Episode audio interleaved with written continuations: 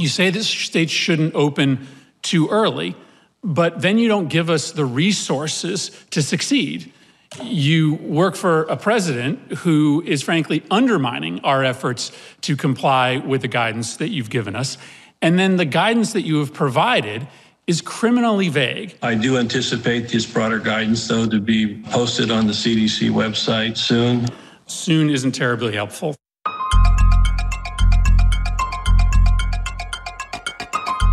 Senator Chris Murphy voicing his frustrations at the administration's coronavirus response during yesterday's Senate hearing. Hi, everyone. I'm CNN senior political reporter Nia Malika Henderson, in for David Chalian, and this is the Daily DC. It may not have looked like the must see hearings we've become so accustomed to in the Trump era, with many of the participants remote, but yesterday's hearing brought stark warnings from health experts about the dangerous moment we find ourselves in. With little guidance from health officials as more and more states begin to reopen, a key coronavirus model now projects 147,000 U.S. deaths by August, 10,000 more than previously estimated, and no indication projections won't continue to rise. Joining me now, we've got a Connecticut Democratic Senator Chris Murphy, who participated in that hearing yesterday. Senator Murphy, thanks so much for being here with us today. You know, I, I, just want to start with the optics of that hearing. Someone in the New York Times said that it looked like a tribunal in some depopulated cyber Western dystopia. What did it feel like to be there in that setting? Uh, it was strange, but everything about the last few months has been strange, as you could probably pick up. There were a handful of senators present in the hearing room. Others were there via video. Obviously, all of our uh, witnesses were appearing via video. And as I remarked at the beginning of that clip, you know, it was worth noting uh, that, you know, all of our witnesses were appearing via video because some were quarantining. And, you know, for White House employees, it's not, you know, that hard to quarantine. You know, they're still drawing a paycheck. They've got doctors at their place of employment. They've got potential tests every day if they want it. Quarantine's a lot harder for most uh, Americans. And so that reality was not lost on me as I was watching Dr. Fauci and Dr. Redfield and others on video screens yesterday. And is it your sense that other hearings should happen this way because of where we find ourselves with this pandemic?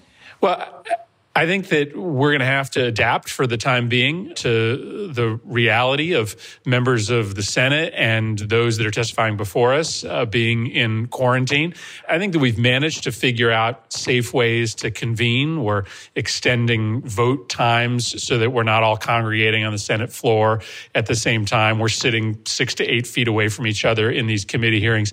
I mean, listen, I argue that we should be in Washington to do the business related to responding to this virus. I'm not sure that we should be in Washington to just confirm more conservative judges. I'm not sure that that's worth putting thousands of Capitol employees at risk. Remember, the employees here are not just members of Congress and their staff. It's, you know, also the cafeteria workers, the janitorial service workers. Those folks also have to come in and their lives are at danger. And if we're going to do that, then let's do it for a good reason.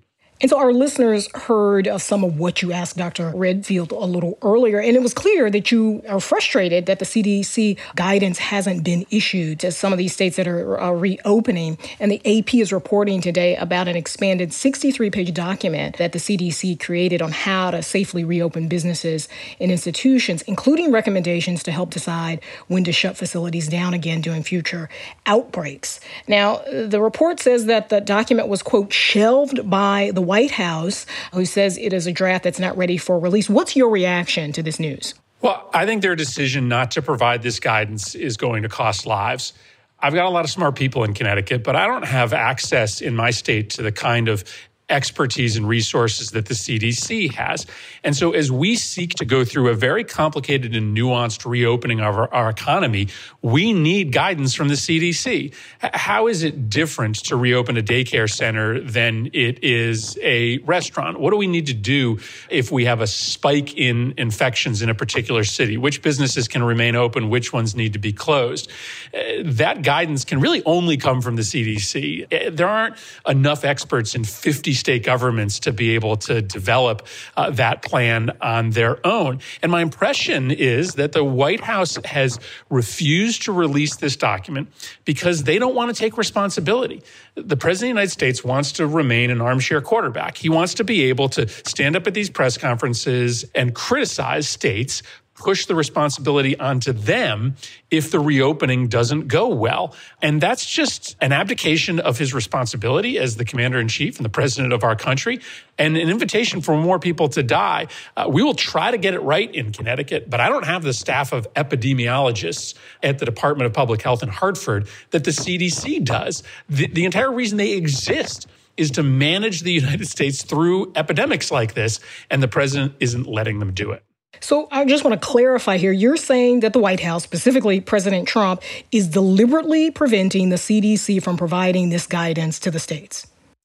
I mean, I don't see any other explanation. This guidance was developed by experts. Dr. Redfield said yesterday that it has been you know elevated and others are reviewing it and it will be made available at the sometime in the future i read that as the white house making the decision to not provide us expert level advice on how to reopen our economy. I'm not exactly sure why the White House has to review professional scientific recommendations by the CDC. There's nobody smarter at the White House than the epidemiologists at the CDC. So the White House needs to release this hold, let this guidance be given to governors like my governor so that we can have the benefit of it as we reopen our economy. I want you to take a listen to Dr. Fauci warning about states reopening too soon. There is a real risk that you will trigger an outbreak that you may not be able to control, which in fact, paradoxically, will set you back, not only leading to some suffering and death that could be avoided, but could even set you back on the road to trying to get economic recovery, because it would almost turn the clock back rather than going forward. That is my major concern, Sen. So, how worried, Senator, are you about deaths, about economic setbacks as well, if these uh, reopenings don't go well and they don't have the CDC guidance? So, I appreciate Dr. Fauci's warning yesterday, but in the hearing, I called it infuriating because the document that Dr. Fauci is referring to, this plan to reopen America, says that states shouldn't reopen unless they have a system of testing, tracing, and quarantine so that if there is a resurgence of the virus somewhere, that you can jump on it, isolate it, stop it from reversing a positive trend line statewide. The problem is the Trump administration has fought against efforts to try to fund the development of that very system of testing, tracing, and quarantine. The administration doesn't support any new money for states to build that system. And so Dr. Fauci is up in Congress warning states not to reopen too early. But states then are looking back at the federal government and saying, well, wait a second, you're not providing me with any of the resources I need in order to reopen safely. Uh, people are out of work and desperate. And, and, so, you know, the warnings are a little hollow to me if the federal government and the Trump administration specifically isn't willing to provide that support. Now, I know that's not Dr. Fauci's responsibility. He would probably gladly support additional funding, but he represents the administration. And the administration is frankly trying to have it both ways. They send Dr. Fauci up to the Hill to make it sound like they're being very responsible in their admonitions to states, but then they don't really help us to make sure that we comply with those warnings. And with that, we're going to take a quick break. We'll be right back with more from Senator Chris Murphy.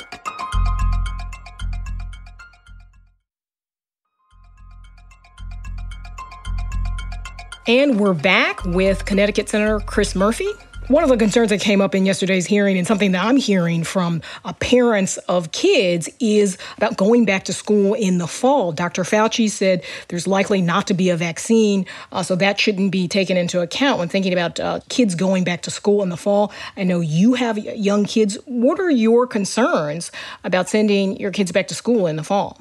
Yeah, you know, I, I, am, you know, one of a small number of senators that has elementary school age kids. They're in the public school system. And, well, I am absolutely exhausted.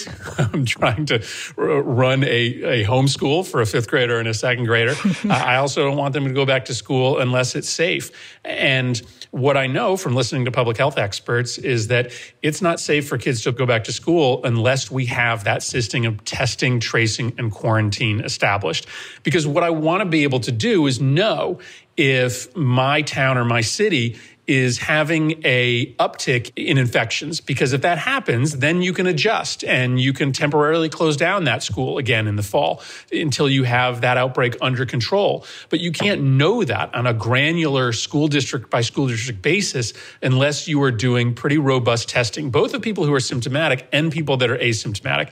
And that's why senate democrats have been pushing the administration to develop a national testing program. That's why i've introduced legislation parts of which are included in the house draft of the new coronavirus relief bill that would require the president to take control of the supply chain for testing equipment. Because if we don't have robust testing, then we don't know when our kids might be in jeopardy. I want you to take a listen to what your Republican colleague Rand Paul said to Dr. Fauci during the hearing yesterday.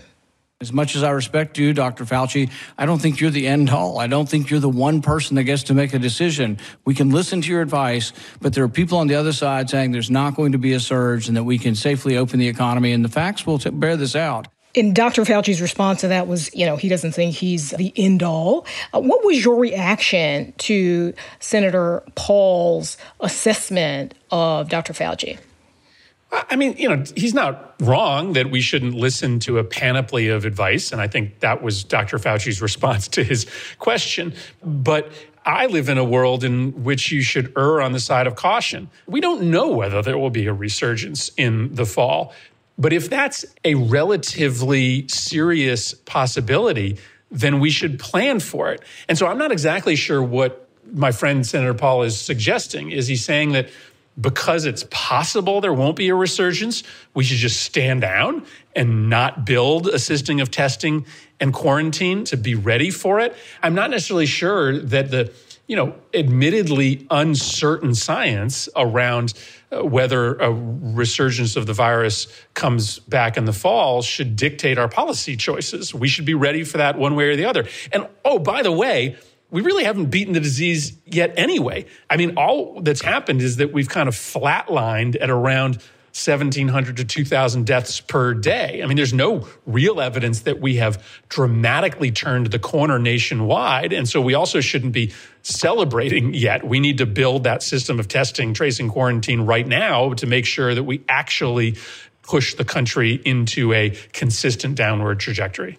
And this was a point I think that your colleague Senator Warren was making when she was pressing the administration experts on whether we have the virus contained uh, and whether or not it will return in the fall. Here's what she had to say.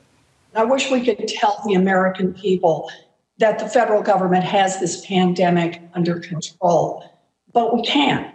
In fact, you have said that the virus is not under control in the US. We haven't yet taken the measures necessary to prevent a second wave of death the president needs to stop pretending that if he just ignores bad news, it will go away.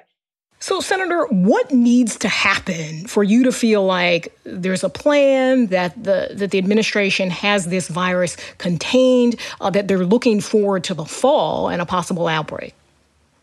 I mean, I frankly think in some ways it's too late for the federal government to make up for all of the lost time. I mean, what essentially happened here is that after the travel ban didn't work, the president gave up.